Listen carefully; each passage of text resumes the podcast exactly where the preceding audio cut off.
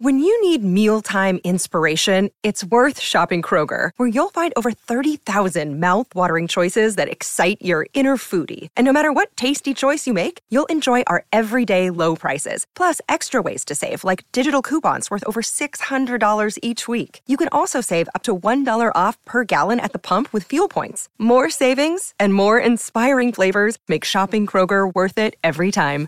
Kroger, fresh for everyone. Fuel restrictions apply. Mary redeemed a $50,000 cash prize playing Chumba Casino this year. I was only playing for fun, so winning this was a dream come true. Chumba Casino is America's number one social casino experience. It's serious fun. With over 80 casino style games to choose from, you too could win life changing amounts of cash. Be like Mary. Log on to chumbacasino.com and give them a whirl. That's chumbacasino.com. No purchase necessary, void or prohibited by law. 18 plus. Terms and conditions apply. See website for details. The voice in the preceding commercial was not the actual voice of a winner. Hi, I'm Maria. And I'm Mike.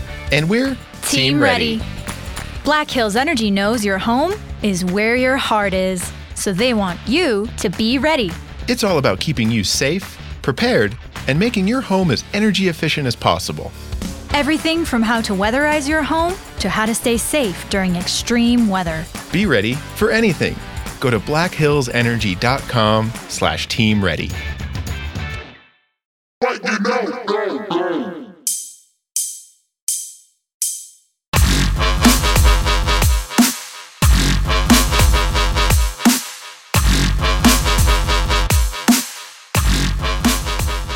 What is going on, sports fam? It's your favorite history teacher, Mr. Parker Ainsworth, here another edition of FN Sports, the podcast where teachers grade sports' biggest issues. And today, I got my special guest, Chris Coulter of the Coulter Boy Show, a great basketball follow on all of your social media platforms, here to talk to us about Las Vegas Summer League. We're going to hand out some on roll type of accolades, the guys that really showed up and showed out in the Las Vegas Summer League. So without further ado, let's jump on in.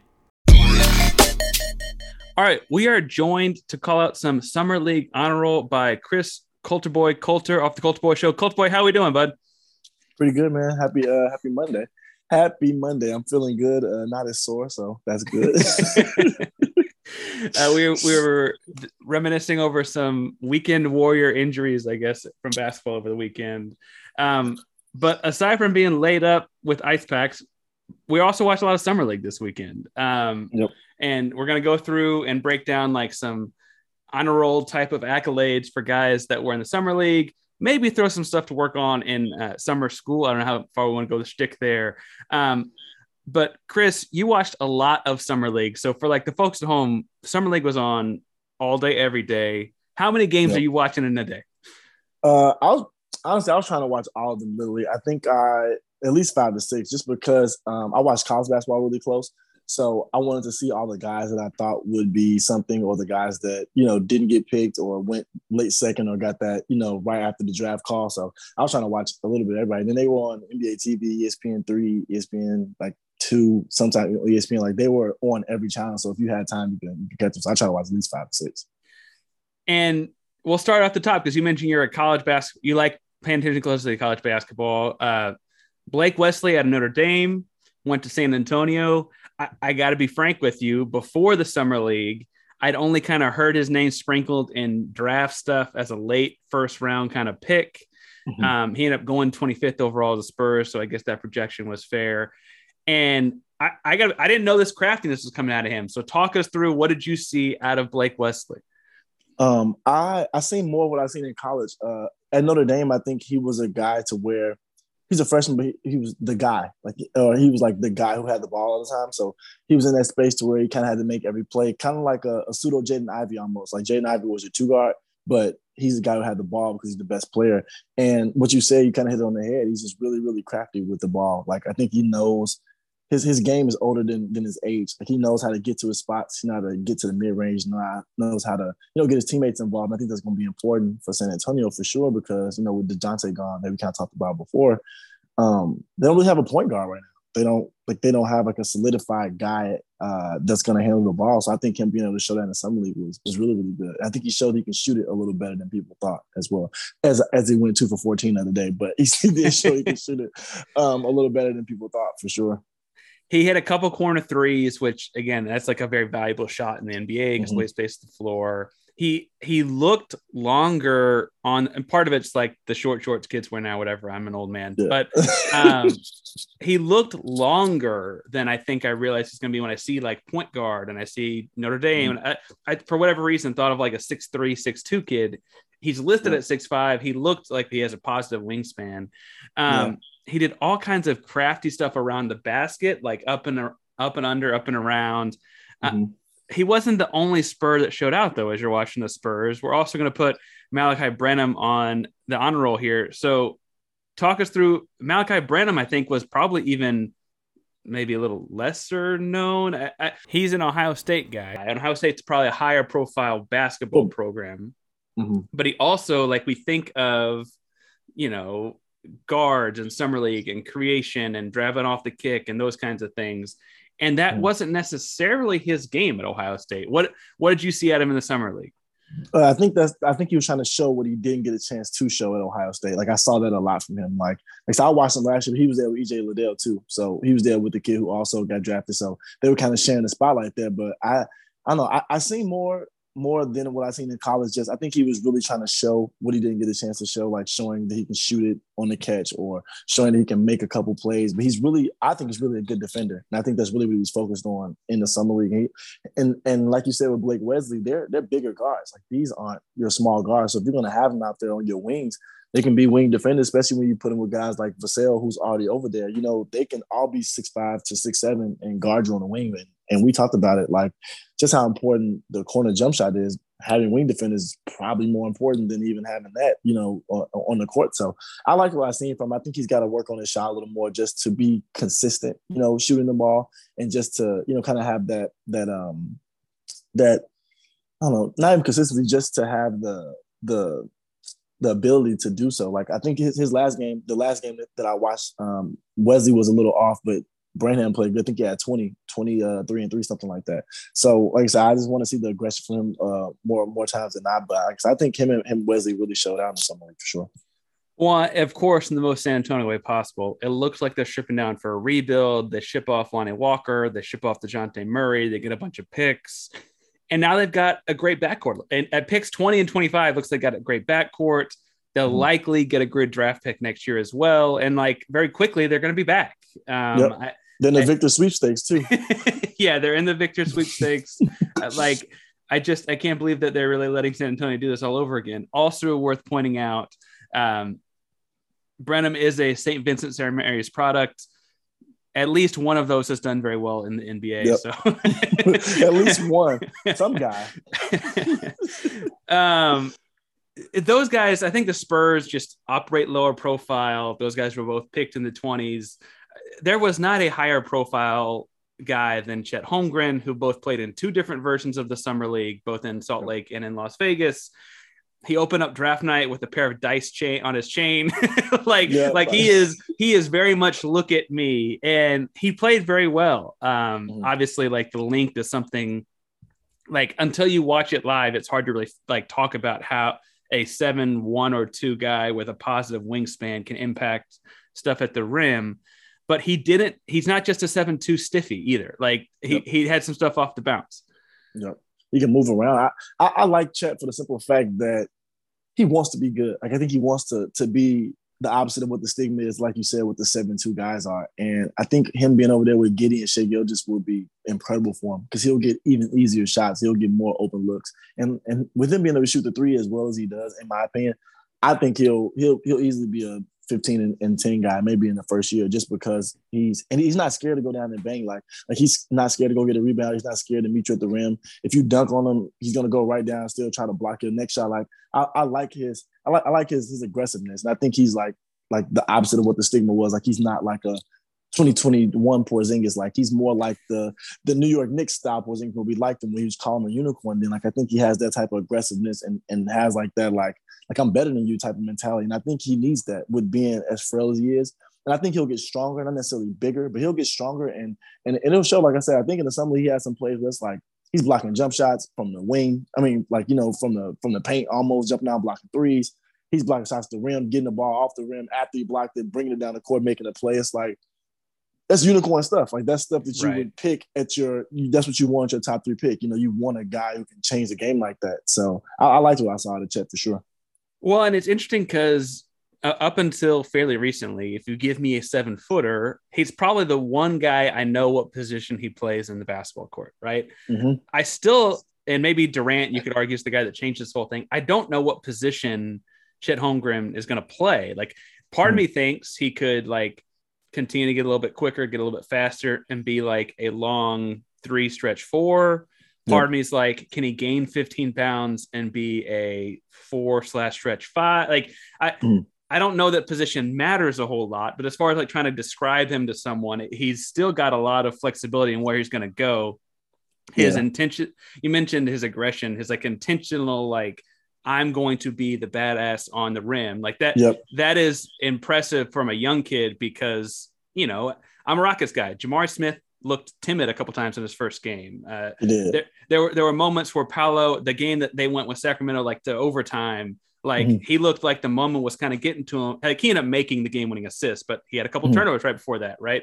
Yep. Chet, for all of his faults in summer league, never had that. like, Mhm. Yeah, he like- always looked ready. That was one thing he looked. He looked ready for the moment. And that one thing you hit on, Parker, is one thing I've been thinking about. It's like if he's gonna play the five, you gotta have a four that's a Draymond Green or Grant Williams, like a, a stocky, or even a PJ Tucker, our guy. We love PJ Tucker. Even a guy like that who is just tough too, to where he can they can they can like bump the centers off. He can go get it off the rim. And then if he's playing your four, like I think the Thunder's four now is is Bazley. I like Bazley's game. Like I like him a lot, but he's not big either. So I think if he's gonna play the five there, you're gonna have like a little bit of just just problem inside, just with with with just size in general. But like I said, I think he'd be so dangerous at a stretch four when, if you have like a, a five who's just there to block shots, like a, a bigger five, like a like a, even a Derrick Favors, like the guy who they have. I think they released him now, but like just a guy like that, if you're gonna have him at the five, gotta have a four like that. But like I said, his aggression is gonna take up for a lot of that. I'm intrigued. You mentioned the stouter guy. I was in the same mindset. My thought was, can Lou Dort play the four? He just too times. short. Yeah, like like Mm. how how long can you get away with that? Because Dort is a long six five and built like we're talking. Mhm. Um, And you have Shai who's six five, and you have Giddey who's six seven. So the the height would be there. It's just they would look a little frail. You know, it's just Yeah. with NBA today. I mean, we seen Grant Williams play minutes at the five. We Yeah, seen yeah, Draymond yeah. Green play minutes at the five. Patrick Williams, who played seven games, played played some minutes at the four. So it's like you never know, especially with, with how lineups change too. Unless you're playing against a Jokic or Embiid, you can get away with a, a bunch of things in the NBA today. We play, we see LeBron at the five. Like you know, it is, it is LeBron. Yeah. you see him at the five too. no, so- and he's he's six nine. Uh, We've seen the only like you mentioned Jokic, you mentioned Embiid, and then like whatever they're doing in Minnesota with two seven footers. Like there are Oh, only a couple teams, only a couple.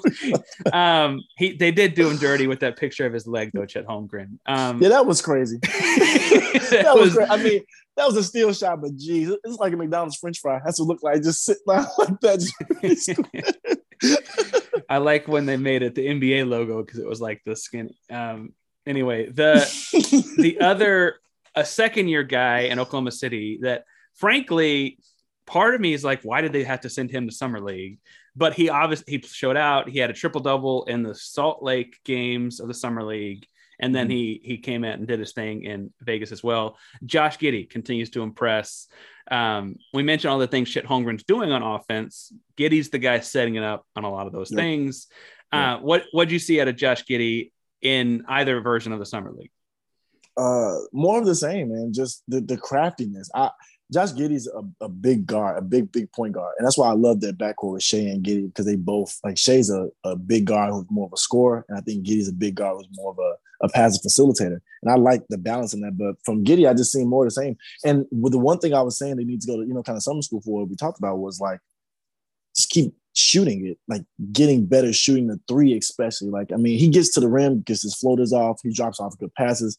But you know, the NBA today is about threes, and it's like his threes the thing that probably lacks the most in his offensive game. And I liked, even though he didn't shoot it great in the summer league, I like the shots he was taking. Like I like the aggressiveness he was shooting the ball with. I mean, this is summer league, you know, you got to be aggressive because they tell you to, but he was shooting it with aggression, and he was like shooting with confidence too. I think that's really what it was like, especially if he's going to be open because if they're going to sag off of him, you got to at least take it and, and think he's going to make it. That's what I liked. I like to see him shooting the ball, but the thing I like the most is when he gets the ball off the board, he'll rebound it and he'll take it down the whole time. He'll back you down like Magic Johnson from the three point line on in, and then make the play in. Like I, I just I, I, like and I see more than and, and the thing is I think it doesn't matter who he's out on the court with. I think there's some of the European in him. Like if you're open, he's gonna throw it to you. Like it's no hesitation. He's gonna get it there as fast as he can. You're gonna probably have a layup. So I liked what I seen. I, I liked how him and Chet worked together too. The pick and pop, pick and roll looked really really good. Um, they they he, he looked good to me in some way. The interesting thing I think because in pre-pod we're talking about how some of my Rockets did and didn't look great, and we mm-hmm. mentioned that like Jabari Smith probably needed a more traditional oh point guard at oh, summer league because he's a shooter. He needs someone to help get him the ball in his spots. No. Giddey did that for a number of Thunder, but Chet specifically, right? Two guys that will start are Chet Holmgren and Josh Giddey for the yep. real Thunder team. And it's like mm-hmm. they're already starting to build that chemistry. And I think it was intentional, it appeared to be that like yep. Chet's going to be at his best with Shai and Giddey on the floor. Yep. Let's start to look at what, what that will like. look like, right? Yep. Um, a lot of one five pick and roll in that summer league. A lot like that was like I said, every Thunder game I watched with them, those those two played. There was a lot of just one five pick and roll. Everybody else plays off of it, and I think that's that was. I mean, that's the way you do it in the summer league. Like like we talked about with Jabari Smith would have averaged seven more points with Josh Giddey just off the strength of having open shots. Like I think people didn't even know how good of a shooter Jabari Smith was because he didn't get good looks. I think a lot of like just on Twitter, just seeing it, they were they were killing him. I'm like, did you not watch him in Auburn? Like, did you not know what this guy can do? It's just he didn't have a chance to do that. He was able, you know. I know we're talking about Josh yeah. Giddey, but just get on no, that as well. Just like, but it's really that's the point. And I'm not really even firing shots at Houston Rockets guards for the actual Rockets team. Like when we get to Kevin Porter Jr. and Jalen Green and stuff next year, mm. just the guys they sent to summer league weren't going to set him up the way Giddey, to his own credit, set up Chet Holmgren. And mm. our third guy for the Thunder, we're handing out a lot to the Thunder. The ultimate yeah, 87 picks. team. yeah. 80, uh, Tre Mann. Tre Mann showed up, and another mm-hmm. guy that like maybe could have gotten away without playing the summer league, but mm-hmm. he looked a little different. He was more aggressive. Yep. Um, mm-hmm. Frankly, he plays with Shai Gilgeous-Alexander during the year, so he got to get more shots this this summer. What'd you see at a, at a Tre? Um, I seen uh six man that's what I seen. I seen him be a really comfortable six man for the Thunder, for the real Thunder this year. Because um, towards the end of the year, when when Shai was sitting out, when they were kind of out of it, and he was just playing with Giddey and Tre Mann. Uh, I know people didn't watch the Thunder because they was waiting on the draft, but I watched the Thunder because I I like the Thunder as a team, I like what he put together. And Tre Mann, he looked like this, and he looked like he did in summer league. He was more aggressive, shooting the ball more, making plays off the dribble, and and Tre Mann has game, has like real like scoring ability, and I was able to see more and more of that. Even in games where Giddey set, Giddey and, Holmgren set it was Tre Mann show. And, and I, I like him in that role because outside the Thunder starting five, you probably even know who else is on their team. And Tre Mann could be that guy who can go and get you 15 off the bench easy, just because if he has the shots and has the the volume. And that's what I've seen in some way. I've seen him just go get a bucket. And that's, I mean, I like basketball I like that. All my favorite players are, are, those type of players. But at the end of the day, it just showed like he can be in the 2022, 2023 NBA. That's what it's about. I mean, you, yeah, defense, defense, defense is cool. We talk about it, but it's about scoring and getting, getting past your man. I think he showed like Jordan Poole esque type of plan. Like, like not even flashy to be flashy, but his game is just like that. And he goes and, and gets it. And and and when he gets going, it's hard to stop that kid. So I, I like I like what I seen on Tre Mann. I seen more of what I seen at the end of the year obviously he's a pro in a league where you know the summer league a lot of the guys won't make it or won't play in the mm-hmm. NBA this year. That might be a year or two from now or whatever. So yep. to his credit, he should look, but he had that burstiness you're talking about where mm-hmm. he's not trying to look flashy, but he's going by guys. And yep. I think you hit the nail on the head with the idea of a six man. Like if you want him to continue to have the confidence to, I mean, he's not going to play in front of Shai. He's not going to play in front of Giddey he's not a wing, so he's that's kind of his two spots. That's like, the spot. Yep. It, if he's going to be a 15 to 20 minute guy in your rotation, it's going to take confidence in these kind of situations to come out there and do that. And he's still so young that I think yeah. that you know it's worth building up.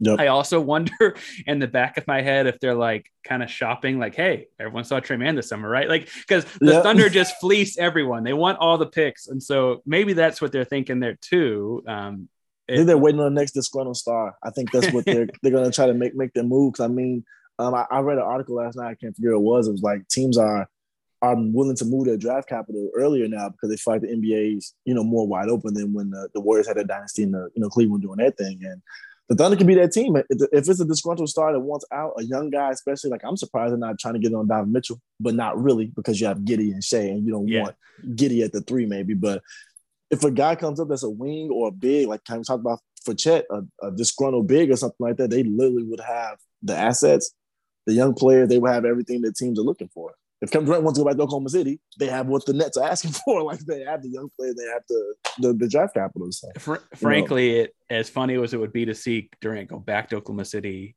a package around, they'd probably ask for Shai, hundred um, percent. But and then like a bunch of draft picks, the Thunder could do that. They had they, they, they could they could do all of that. Um, yep. I, I'm not I'm not sure I advise it because they had a oh, bunch no. of 20 year olds and then a 35 year old, but like they could. Kevin Durant was seven years younger. If he was 27 instead of 34, yeah. jump all over. Because then, then you, you might be you might be having might be cooking with gas over there, maybe if you keep Chet. Yeah, well, and then you got Durant and Chet in the back line. You got a whole different kind of beast. Um, one guy that's a little bit older than some of these that I I brought up I want to talk about was Ochai Agbaji. Um, Ochai just won the national championship at Kansas. And yep. I was ecstatic when I saw he got drafted by Cleveland. I thought Cleveland was a great place for him to land. And mm. then he showed up in Summer League and made our honor roll here. And he played really, really well in Summer League. Um, yep. He shot the ball very well off of the catch. Uh, yep. He attacked well off the bounce. He he looked more mature than most guys in summer league because he's a little bit older, um, mm-hmm. or than your average rookie in the modern game. Mm-hmm. And I think he fits very well because his role is fairly well defined already with what Cleveland's doing. Yep. I know, but I knew, I was excited about it on draft night. what yeah, did yeah. you see at Ochai Agbaji? Uh, the same thing you just said. Uh, his maturity. He looks like he's ready to fit into a team. Like he he looks like he's ready to I don't have to come and try to be the guy. I have to be because I mean he's drafted I think 14th I want to say so he's in that the end of the lottery, but he's ready to play. He defends. I think is what it is. He cuts really well. Two things that I think guys usually need to learn when they gets NBA. I think that's something that he has. I mean, of course he'll get better. He's younger, but he defends and cuts really well. And I think one of the questions was how's he going to shoot off the catch? He looked good shooting off the catch to me. And I mean, I think if Darius Garland's going to be the guy throwing you the ball, you're probably gonna be open. He can make it. He can shoot it better than. And this is not a knock on Isaac Okoro. He can shoot it a little better than him, you know. And I think they're the same, similar type of guy, like build and everything. So I, I like what I've seen, and I like how I'm, I'm step to just the maturity, like just on defense. Like he's able to sit down a chair and guard you. He's gonna try to go rebound it after he guards you. Like he's he's all locked in. Look like he was. You could tell he had a, a focus and a mission at, at some league. Like it was to prove that I'm worthy of this 14 pick because I have the intangibles. And I think that's one thing that, especially in the summer league, a lot of people miss out on. A lot of people think some leagues about I gotta get my points. Uh, I gotta go make these plays. I can be, you know, on social media, whatever the case may be. I don't think Ochai did. I don't. I didn't see him on social media at all. Outside the game, I think he had like 20 some points. But every game he played, you you noticed him on the court. Like you noticed him and his impact on the game. I, I like that about him. I really do. Well, and that's that seems to be why. He, again, he's 22, so he's not like old, but he's just yeah. older than the typical 19 year old lottery pick. Um, they want the rookies to be 17 now, Parker. That's why. yeah, but on a roster that's going to have Jarrett Allen, Darius Garland, Evan Mobley defensively behind them all, like Caris LeVert. Caris LeVert coming. I mean, I guess he's in his last year of his deal, right? That yep, all yep. of a sudden they don't need the 19 year old freak athlete they need someone who's going to get in a stance, play defense on the perimeter, and who's going to do their job on offense. And yep. Agbaji did that very, very well without those guys around him, right? And so when you add Darius Garland, when you add Jarrett Allen cleaning up things at the rim, when you add yeah. Evan, like all of a sudden he he fits in very, very well. I don't know if he starts out of Okoro to start the year, but he's going to mm-hmm. get in rotation very quickly. And I, yeah. I, think that that's a really, really, really great spot for him. Especially um, if they um, don't bring Sexton back, if he ends up not coming back or like, because I, I mean, I play Agbaji over Windler today, and it's nothing against Dylan Windler. I, it's just you want your athletes on the court. I mean, and if he can make the corner three, you want him on the court. And while we're on the Cavs, that's the real two-headed monster, big man, that people really need to, to talk about. the Evan Mobley and Jarrett Allen. That's that's the real thing. I think two, three years down the line, that'll be not gonna go ridiculous and go David Robinson to Duncan, but similar to that, to where it's like Evan Mobley can do a little bit of everything. And JB Bickerstaff talked about it um, in summer league, and, and the thing he was saying like he's to help Ochai's game, Ochai's game because of how good he is at the rim, passing, and all the other things, it'll make it easy for him to cut and defend his position too. So I think he, I think that was the perfect situation for him to be gra- drafted in too, for sure. Perfect situation. Completely, and you know, Mobley is 21. Mobley's younger than Agbaji, right? That's like uh, Jarrett Allen's only 24. They're only two years apart. They played against each other in the Big 12, right? Like Yep. they they still all time up. Darius Garland's 23, turns 24 next season. Like Mhm. they're still young. They're not as young as like my Rockets with the Thunder or whatever, but they're still pretty young and clearly. Going in the right direction. Um, th- Yep. They also have like Kevin Love on the roster still. Yeah. We'll see. he, he, he, he brings that average age up. I think that's why they keep him. There's no other reason why. There's no other reason. Um, Okay, Parker, so the thesis statement for this commercial is James Harden has the best beard in sports. What do you think about that thesis statement? Oh, I give it an A. You know, as a Houston guy, we we seem to have an affinity for our beards between guys like him, Dallas Keuchel, lots of big beards in the Houston area. What do you think about the thesis? So I'm a Jets fan, and I absolutely love the beard that Ryan Fitzpatrick has. So maybe I would give Ryan Fitzpatrick the nod over James Harden. But you're talking to a couple of bearded teachers, and we know a thing or two about making sure that you maintain that mane. So check out the Beard Struggle. The Beard Struggle, they make oils, they make balms, they even have this heated comb to make sure that you get your beard straight so that you're looking fresh. I know I've really enjoyed using the oil they make for my quarantine beard of sorts. It's nice and long these days, but it helps keep it nice and healthy and hydrated. And if you're listening to our show, you can use FN Sports 15 and get 15% off your oils, your balms, your shampoos, conditioners, whatever you need to use to keep your beard looking healthy. Absolutely. Check out the Beard Struggle at thebeardstruggle.com. Whether you're just starting to grow or you have a luscious mane already, the Beard Struggle's got all the products that you need. The Beard Struggle. Feast your face. All right, now Chris and I have played basketball together a few times, so he knows who the next guy I'm really gonna like and give honor roll status to on the summer league, and that's Kenny Lofton Jr. Uh, Kenny Lofton Jr. I guess he's listed at 2'8", 6'7", 280. Um, I don't know what his actual weight is or what his actual height is. I will say that I vividly remember watching uh, clips of a USA U19 game and like, who is that guy? And he just looks different than other basketball players, to put it nicely. Like, he doesn't look mm. like the traditional basketball player, but he's got the footwork of a traditional basketball player. He's got the touch around the rim of a traditional basketball player, and he uses all of that size to his advantage. I was super impressed in the summer league. He went undrafted, got signed very quickly after the draft by Memphis. I was impressed in summer league by at bluntly at six seven. I was worried he's going to get his stuff blocked a lot, and I thought it was impressive that he used up and unders and twists and turns and found his spots on the floor very well. You watched him a lot. You brought him up, so I, I- this is not No. me preaching the big guys. You brought him up. What you what, what got your eye? Yeah, we're preaching them together, man. And this is the thing. I and and I'm gonna start this by saying sorry to all the Memphis fans, all the Grindhouse fans, but I'm going to do it because it's Memphis and he's left-handed and he's not 6'10. Shades of summer league Zach Randolph. I'm, I'm putting nicely, like able to get it to the rim, like you said, and not get his shot blocked. He's able to get it up, get into your body first, and get that left hand hook off. He doesn't use his right hand much, and I'm cool with that because he's going to get to where he wants to go. He can shoot the mid range good enough. He can pass the ball. His IQ, I think that's one thing that you didn't say that I was one. He's his IQ is there too. He's had some turnovers. I mean, turnovers is because you're initiating offense with your center to an extent or power forward to an extent Yeah, in the summer league. So he has some turnovers just off of that alone. But feel for the game, he has it. Touch around the rim, he has it, and he's tough. Like he's he's a tough guy, and you could tell like he feels under undervalued from the draft mm-hmm. because when he went against Chet, like I mean, I know Chet's like 50 pounds overweight. I get that, but he was going right into Chet's chest every single time. He was giving him the business, shooting threes. Like you can tell, like that game had him hyped up. And if he's gonna have the chip on the shoulder like that, he's gonna be a guy to where I want him on my team. I don't know when he's gonna play. I don't know what position he is, but especially I think we talk about off air. It's like having a Jaren Jackson there, or even a Steven Adams, like a bigger guy there to where it can like just be bigger than him. He's gonna be effective because he can, like I said, he can shoot the midi. he's gonna get his shot up. You're not gonna block his shot, and if you block, you're gonna get a rebound right back. That's why I said Right. the Zach Randolph comparison because even if you got the Z-Bo shot, he's gonna get the rebound right back and put it up before you even get your second jump off. And that's what I see a lot of Kenneth Lofton. Like it's just he was able to do so much at that height and weight to where once he gets it to a point to where it's like NBA comfortable, he's gonna be scary in my opinion. He's he's at least a guy that you if you don't draft him like like the Grizzlies, you get him early and you just work him out, get him to how you want him to be, and kind of go from there.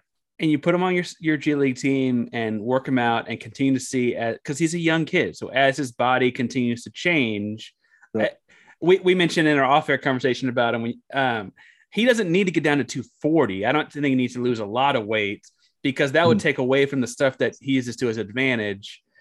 I- do think if he lo- if he lost like 10 pounds, he got a little quicker defensive along the perimeter. Maybe that's not losing Mhm. weight. Maybe that's just getting in a different kind of shape. But if Yep. if he got to where he could play a little bit more perimeter defense, if he's really six seven, people forget Zach Randolph was six nine. Like there's not this the comparison you're making is not just because they both played in Memphis. There is something to that, like being tough enough to make up for it. And then I love the Chet Holmgren game because they played on that U19 team together, and there felt Yep. like a lot of personal stuff going on. animosity. It was animosity in that. Like those those back downs, don't want your average. Like I'm trying to get to my spot. That was they disrespected me, so you got to take this. This sorry, sorry for you, Chet. this, this is going to you. So it felt like some, it felt like some animosity towards that. I'm happy you caught that. I caught it too. I was like, mm, I don't know. Somebody's upset. um, one guy that I th- so it's making an honor roll that I think might have. I don't necessarily know if he has reason to be upset, but the Golden State Warriors had two lottery picks last year, and then went on to win the NBA championship this year. And Kuminga played a little bit. Moses Moody really didn't play a lot. And then they turned around the summer league a couple weeks after hoisting the Larry O'Brien Trophy, and Moses Moody goes off for 34 points against the Knicks. and it's like, oh, they've got this kid. They still have that Wiseman kid. They still like, oh God, what is happening? then they Um, drafted Baldwin. they drafted Jermaine Bald, Patrick Baldwin. What Oh, is when you watch Moses Moody in the summer? Um, he's a second year guy, so uh, you know those guys are supposed to kind of dominate the summer to some degree, but not always get 34 points. What did you see out of Moses Moody? Um, so Parker, I'll share. I went to a Legends game earlier. Uh, well, was it earlier this year, maybe last year, whatever. I went to a Legends game and I watched the Santa Cruz Warriors play against the Legends. Moses Moody had 44 points in the game I went to. So I seen more of that. I seen more of it's it's just reps. He needs the reps. Like this is that's all I seen. He needs the reps because he's a guy that too, like he's kind of streaky to an extent, but once he gets going, he's going. Like he, he's he's to a point to where it's like no hand in his face is gonna stop. He's gonna be able to get to his three, his midi, his pull up. And what I've seen I think the Warriors had him do on purpose. Shout out to my friend Dave, uh, is a player that um, they had him handling the ball more. They had him handling the ball and had him working screen and roll a lot more. Kind of like what you've seen Jordan Poole do when he was coming up before he got to the to the Warriors club.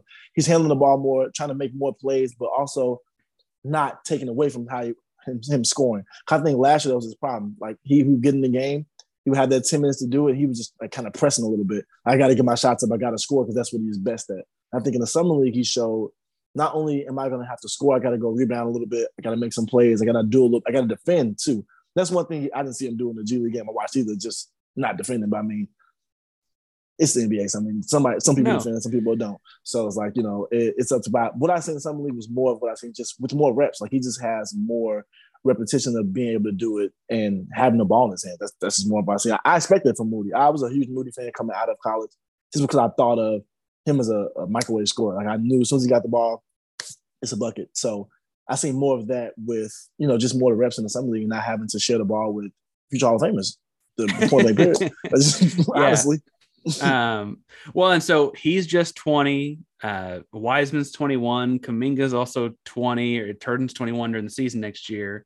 Uh, Mhm. Moody just turned 20. Th- th- these guys are all, this crop of Warriors is very young. And I thought it was, so you mentioned he's never going to be the like lockdown defender that prime Klay Thompson or Draymond Green or other guys Warriors fans would know about Mhm. are. He did look a step faster on defense to me though in this, Yep. and part of that's being you know he played pro basketball for a year, Uh, Mhm. but if he's just competent on defense, he probably is going to play. He, then he'll probably play a lot more, right? Yep. Because if anything, Jordan Poole was not a lockdown defender by any stretch, but he made on the floor because he was competent and then Yep. had positives on offense. I think Moody is showing that, like you mentioned, the comparison. I think that that's kind of where his direction's heading. He's not. I, I think too what you're saying too, Parker. It's gonna be a lot of minutes opened up for those young guys too, because Porter's out, uh, a couple other like the Gary Payton uh, seconds out, so they'll have some minutes at that spot to where he could have played a little more last year than the 10 and 15 minutes, and then be able to you know kind of be on the court. Yeah, well, and Gary Payton went off and got, you know, he's he was an undrafted guy that had to go and get his money, right? Um, Yep, yep. And, and Moody could, I think, certainly it looks like take some of those minutes. Um, I'm not sure where Kuminga fits in and and Wiseman and all those things, but Moody looks like the kind of guy that they need to keep on the NBA roster next year to some degree. I don't I don't know what extent that will be. Um, not to sit on the Warriors for too long. Kuminga also looked good. He also played in the NBA Finals in the last month. like he, he did get minutes in those games. He did. Um, and I think he was pressing though in the summer. In the summer, he looked like he was pressing, like trying to prove that like I'm a step ahead of these guys. That's what it looked like to me. It looked like he was just trying. Like the the, the last time I watched, he was like five for fifteen. It was just he he ended up with 25 points because he's so active and so springy around the rim. But one thing he's got to do is he has got to be able to make his free throws. He's got to be able to make free throws at, at least. I'm not saying he's got to be 80 percent. He's got to be over 60. You know, he's got to be able to make his Yeah. throws a little bit. He's he's got to take better shots. And I mean, even I think that's sometimes why he didn't get as many minutes as he could have with the Warriors last year is because he's he still plays like he's like he's in the G League at night or like he's in high school still. Like he's like his shot selection hasn't gotten much better. In I mean, it's been two years since he's been playing, but yeah, hasn't Yeah. gotten much better at you know what he's been doing. So I don't know. I think that's what I need to see from him. Like he just looks like he's presses a lot, or like he's just like out there to prove so bad he's better than them, like better than everybody else on the on the court at all times. and then the the other physically imposing guy on the on the Warriors, we mentioned his name a couple times, is Wiseman, James Wiseman. I think um so he's been in the league a year longer, but with his injury history, he hadn't been on the floor as much, uh, probably even as Kuminga. Honestly, I hadn't, don't have the minutes Yeah. by minutes in front of me.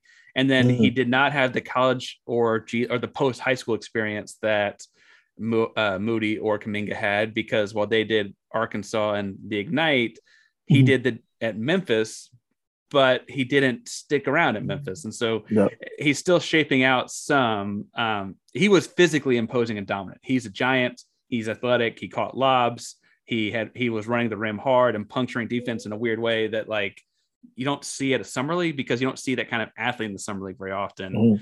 Yep. Um, he's going to be really, really good. And if he's for the Warriors, that's a little scary because I'd like to see new teams win it all.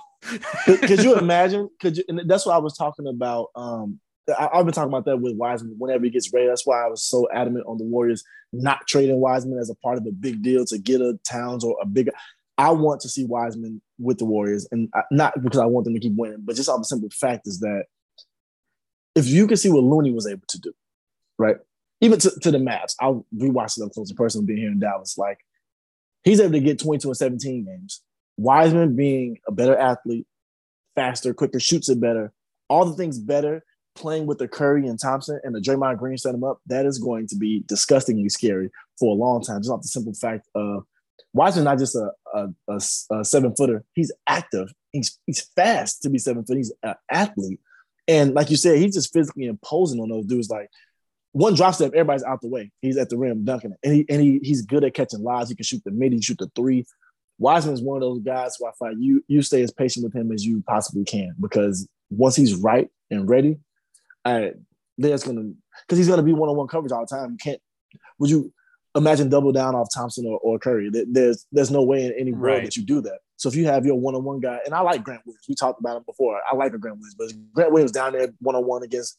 If that's the switch that you get caught, or you get caught with a, a small forward on Wiseman, it's, it's food every time, and it's like that's I don't know. That that's that's scary. How much the rich get richer. that's just just just plainly put. That's just, that's scary. No, it, it really is. Um, and he he's a guy that's like it's hard to project where he's going to go because he's a such a generational type of athlete that you also don't have like you didn't see him a lot at Memphis. We did, you know, like on the national stage. You got to be looking to find moments to watch James Wiseman play.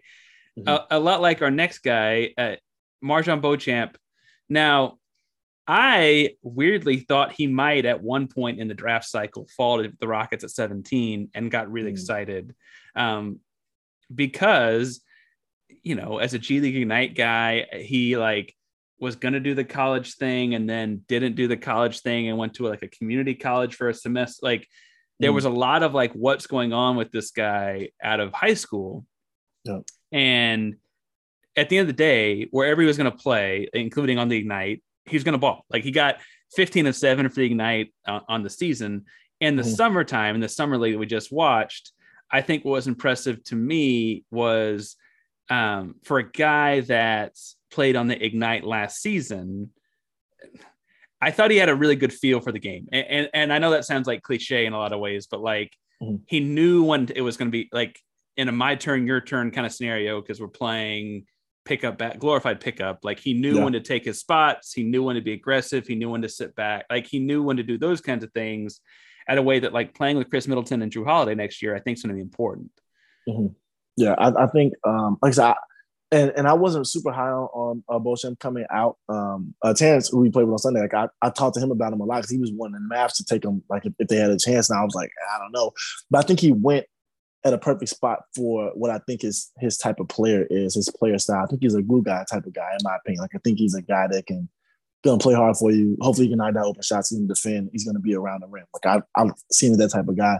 And in some he, he showed me something different than what I was thinking I was gonna see. Like like you said, I, his patience was was was cool to see. Like I, it was, it was something surprising, but him being patient helped him look a lot better. Like he played a lot better just because he wasn't pressing. Because I don't think his game is built for a pressing style of basketball. I think he's built to be like a pick my spots, get drop offs, get open shots, and he looked like he's ready to, like you said, on the Bucks, a team that's basically all put together already. Like you know, they, everybody on the team knows their roles from one to eight almost. It's like if he gets a chance to play on the big club this year, if he gets like you know good minutes, he's gonna have no problem fit into a role, in my opinion, what it looks like. So I, like I said, I like what I've seen from him, and I, I like how athletic he is. Like he, it's, it's, it's almost sneaky to an extent. Like you know he's an athlete, but like some of the plays he makes, you like wow, like you know it, it kind of catches you off guard a little bit. So kind of like he reminds me of Thybulle's build. You know, like yeah, his build yeah, is similar to Thybulle, and I, and Thybulle's a sneaky athlete too. So I see them in that same like just athletic build, athletic athletic range. But yeah, I I, I like what I've seen on Beauchamp for sure.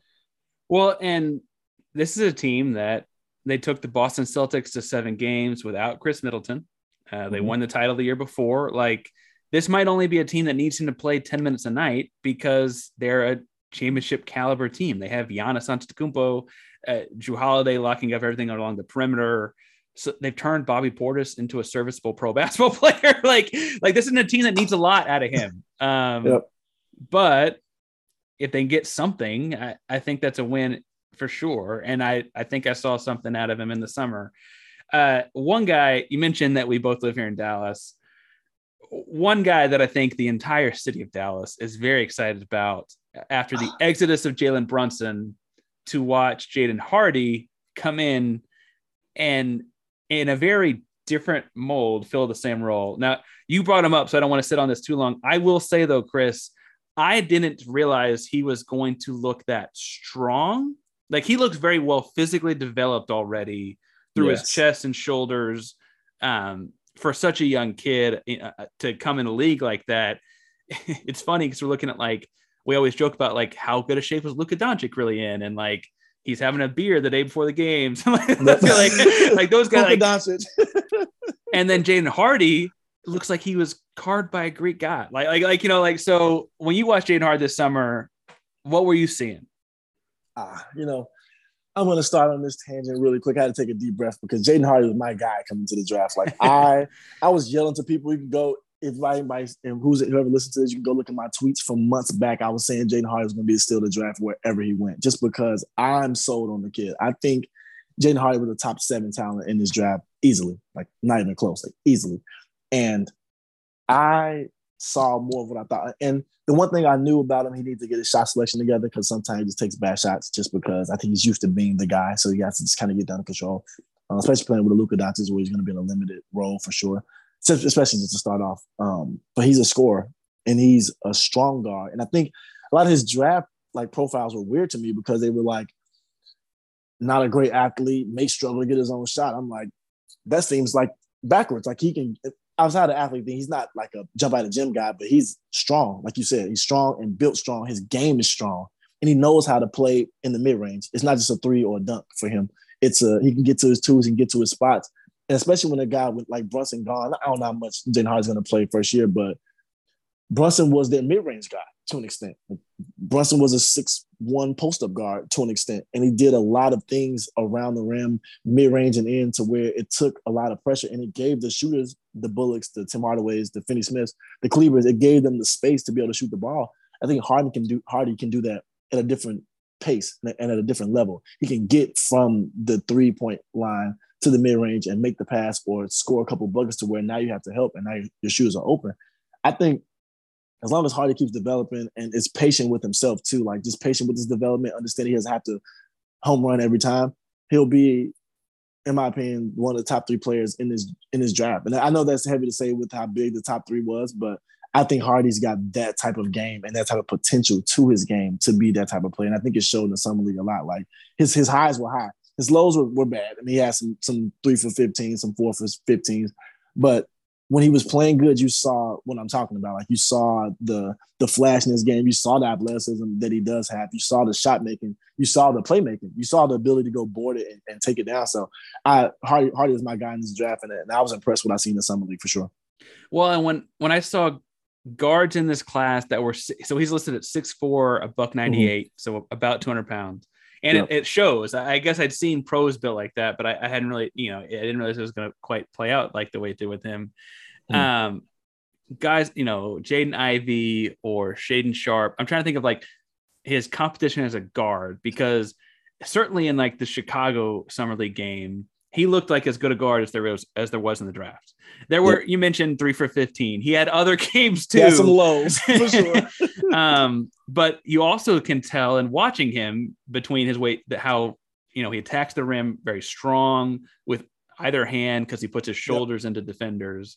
Um, you know he he can shoot okay and he's a 20 year old kid that will get better at shooting from mm-hmm. distance mm-hmm. I, I, think what's interesting is it did not take long for the dallas brass like the people in charge to sit there and be like oh we don't need to go offer jalen brunson 110 million dollars like yep. they, they didn't even go to the meeting it, and it was like oh the knicks are going to offer 110 okay we're out good for you like and like good for you jalen right uh like mm-hmm. that, go get your 110 um i thought that was very evident in how they watched him play. And I, I think that the deal is, is that they just see him as the other, the same way that Brunson and Doncic did the my turn, your turn thing.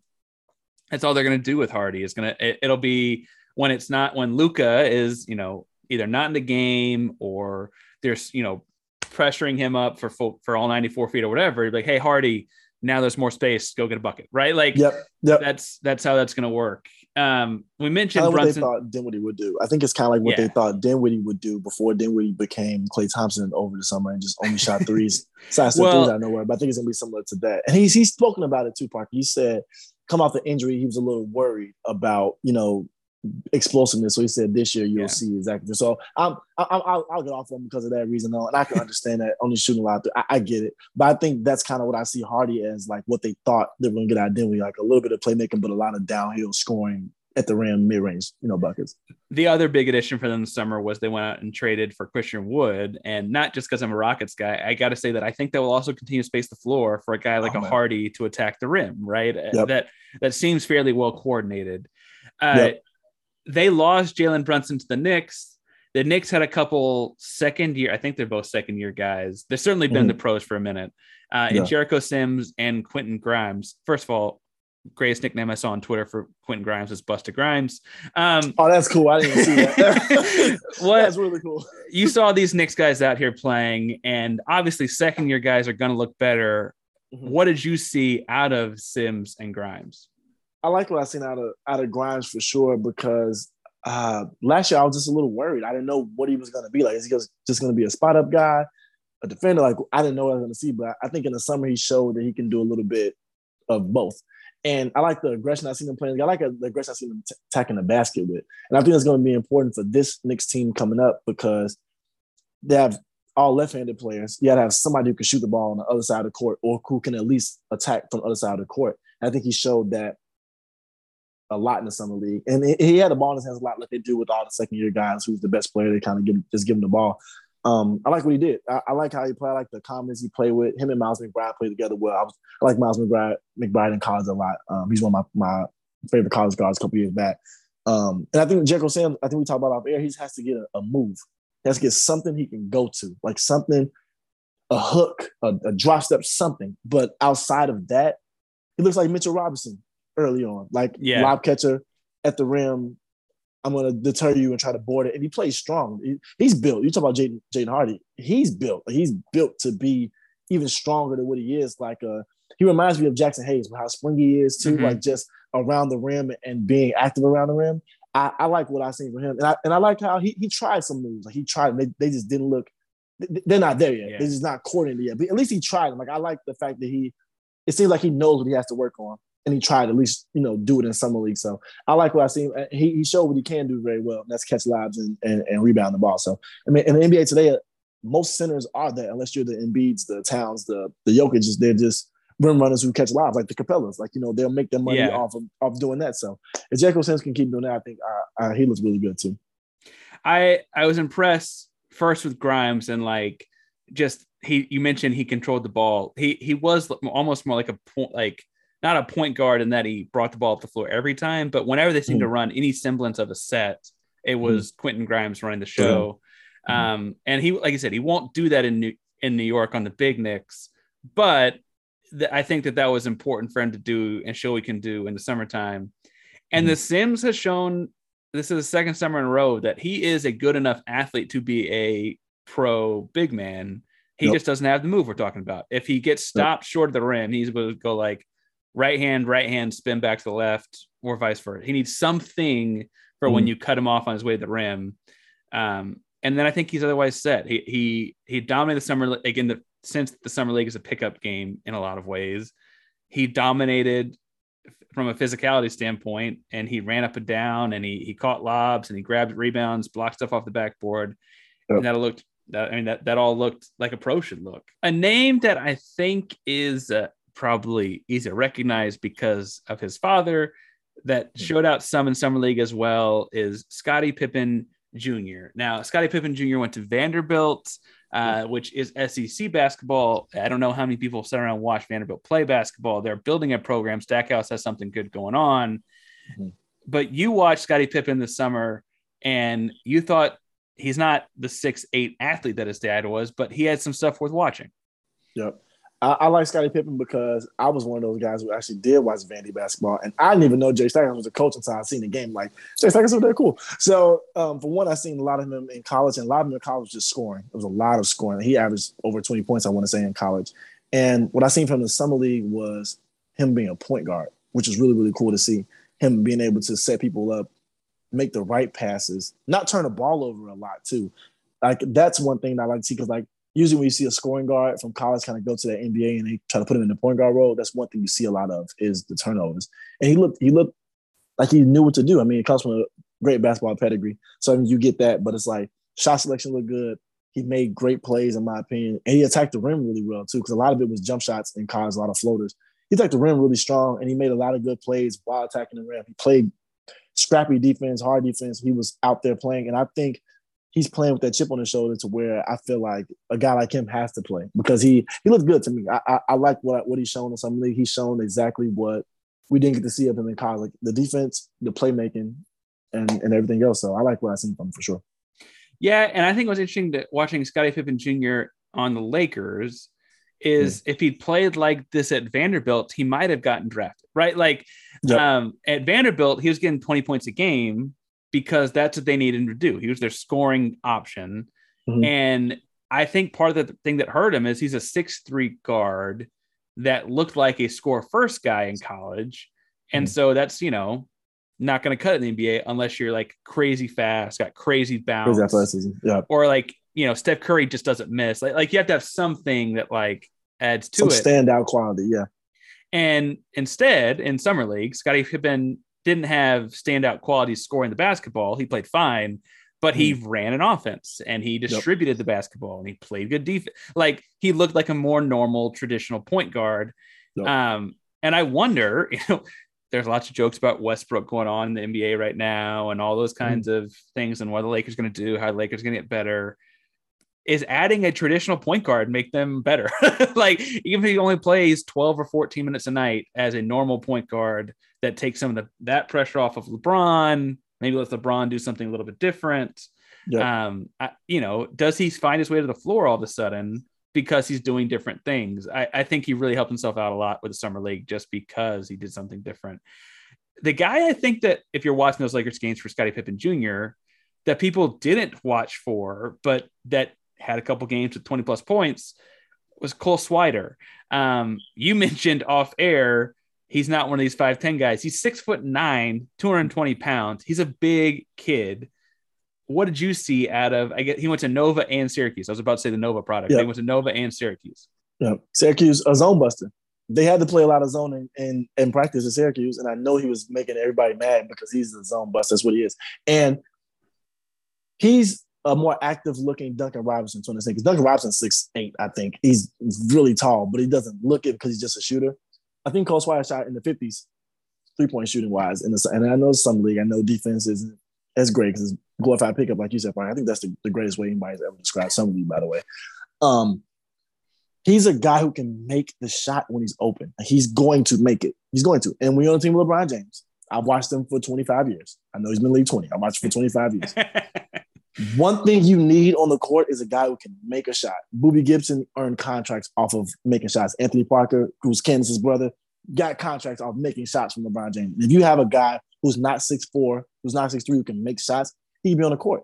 And he can make from the corner, he can make from the three, he can even catch it one or two dribbles, make a mid range, make a floater. Like, and that's what you need in the NBA today, especially when you're playing off stars.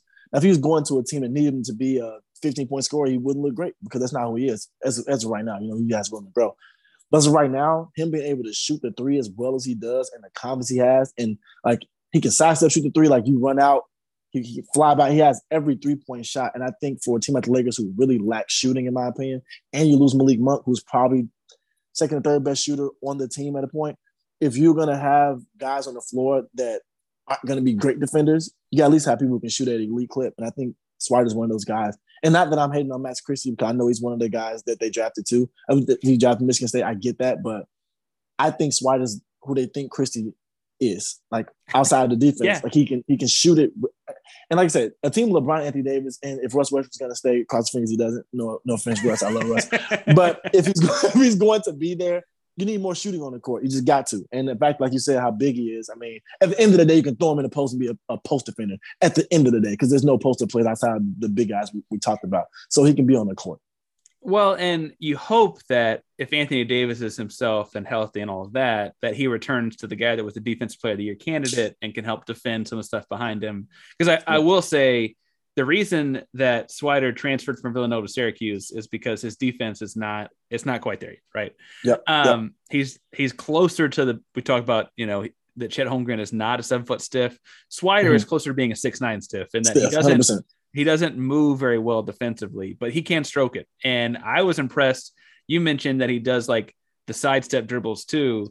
If you close out on him and you are out of control, he's still going to get a three off. It's just going to Yep. be you're going to go by in one direction or the other. He's going to get one off, and I think that's weirdly. I don't know that every team would need him right now, but the Lakers need someone that can shoot right now.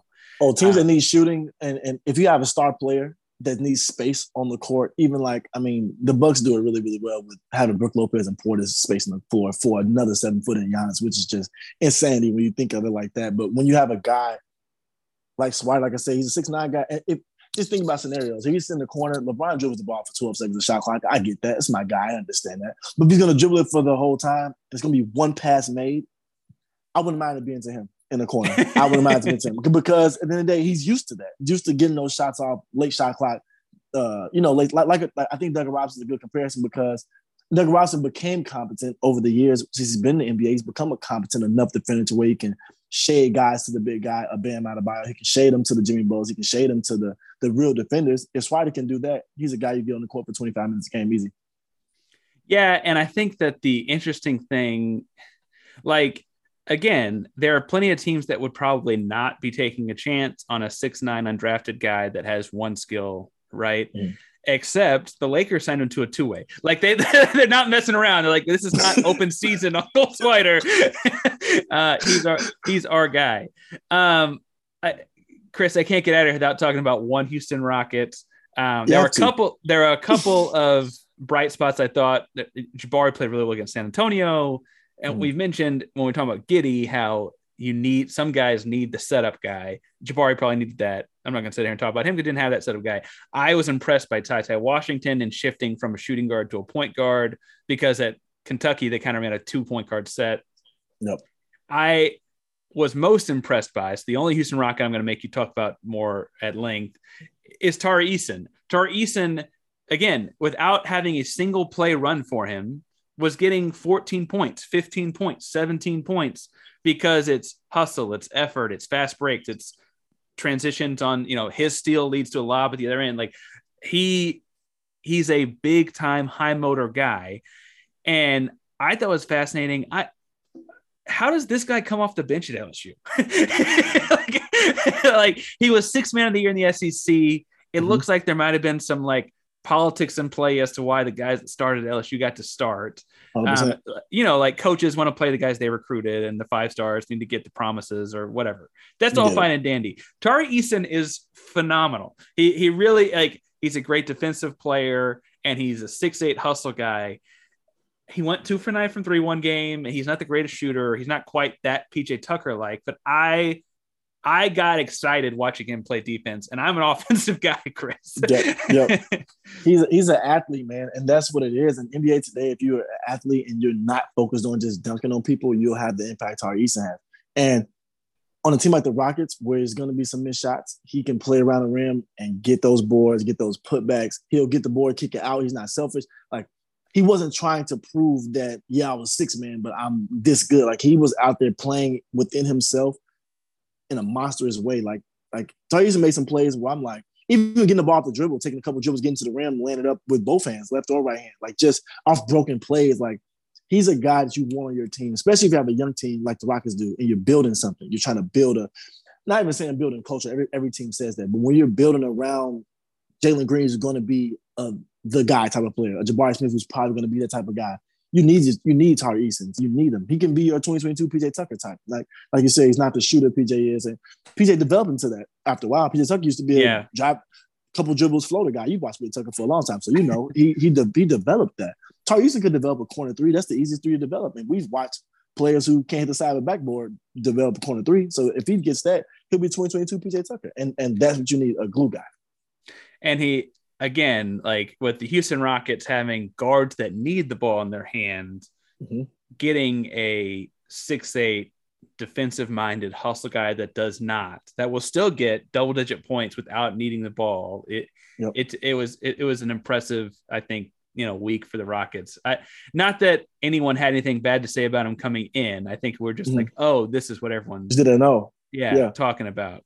Um, Chris, you mentioned you watch a lot of summer league basketball. I also know that you watch some WNBA basketball, and when the yes. season comes around, you're watching a lot of NBA basketball all season, college basketball as well, basketball all the time. You run a show that's not just that. So tell us where can people find you? What are you doing these days? And what where is Culture Boy in the summer of 2022? Yeah, um, the I was gonna say the Culture Boy. That's me. Uh, Culture Boy is uh he's uh getting ready for the Culture Boy show. Like like I said, I'm just getting things together. I'm I'm getting some logistics short, sorting out and everything like that. But I have the I have the channel up and up and ready. It's just just getting the content on there. Like I said, I I love I actually like podcasting a lot, uh, maybe more than doing video things. So I'm still kind of working out like all the things I'll do there. But yeah, the Culture Boy show on YouTube, uh, uh, Culture Boy C O U L T R underscore B O Y on all platforms. I'm not that creative when it comes to names, so all those things are the same. Um, Instagram, Twitter, and everywhere else. Um, yeah, I, I, just love basketball. Basketball has been my driving force my whole life. Like I literally got to where I am today because of it. Um, my mom didn't let me play sports if I didn't have good enough grades, so that's how I got good at school because I had to be good, to do it to be able to play the sport. Um, but yeah, I just like all, all forms of it. Um, I watch high school basketball. I went to Greenhill see some games. I went to Duncanville see some games. Like I'll go watch it if it's on. And if it's on TV, I'm watching it 100. percent So yeah, that's what I'm doing. Again, that's at Coulter underscore boy on all your social media platforms. Also, a fun follow on Instagram. There's the occasional like weird story. yes, yes, and I, I'm tell you why I do that. I love sharing weird stories because I feel like Instagram's so serious now. Everybody's either selling something or trying to get you to like buy into something. Like, yeah, Yeah. this is how you should think. So like, I, and I find a bunch of random stuff all the time. And since I have it in my camera roll, I have like 2,300 videos. Some of them are basketball videos. Some of them are stuff like that. So if you need a laugh, you need a chuckle, you probably can find it uh, on my channel. Uh, Yeah. yeah. And I also, also, uh, shameless plug, I did stand up comedy for a year as well. So Parker, that's, that's probably why you see some of the stuff I did. So I did I didn't know well. about the comedy, but that makes that makes sense. That makes sense. All right. Chris, thanks for stopping by again. Uh, always fun to talk basketball, and I guess now we'll need to find some time to talk comedy too. Yeah. Thank you. Thank you, Parker. Take Thank you. care, Of man. Thank you. Thank you. Thank you. Friends, that is another edition of FN Sports. Do you feel like you're better informed on who showed up in the Summer League? Do you have a list of names to go into NBA season feeling like you better understand? Shouts to Chris Coulter. Again, thank you to Coulter Boy for showing up and helping us out on the show today. You can follow him at Coulter underscore boy on all of your social media channels. Again, I highly recommend it. It's a fun, fun follow. On Twitter, he also goes by Hemi Turner, I guess is his name. If his handle is at Coulter underscore boy, Hemi Turner is quite a fun follow. You can follow this show on all your social media handles. On Instagram, we're at F underscore N underscore sports. That's at F underscore N underscore sports. And on Twitter at FN Sports. It's F I N S B O R T S number two, all one word. Both social media handles will have a link tree in the bio. It'll take to all of our various sponsors, whether it's intheclutch.com or Yeti or the Beard Struggle or whomever, as well as our merch store, which has a number of different t-shirts and caps and hoodies and mugs and things like that, all help support various charities. To make sure you go out, help out a good cause, rep the show, and help us out in that way. You can follow me and my personal stuff at Painsworth512. It's P A I N S W R T H 512 on Twitter and Instagram. On Twitter, I'll be sharing stuff I'm writing, stuff I'm recording on, stuff that I'm thinking about, stuff that I'm losing out on on sneakers, or whatever the case may be. Again, that's at Painsworth512 on Instagram and Twitter. If you want to help support the show for free, you make sure that you download, subscribe, rate, review, do all the wonderful things to help with the podcast. And whatever you do when it comes to sports, don't flunk with us. Later, guys.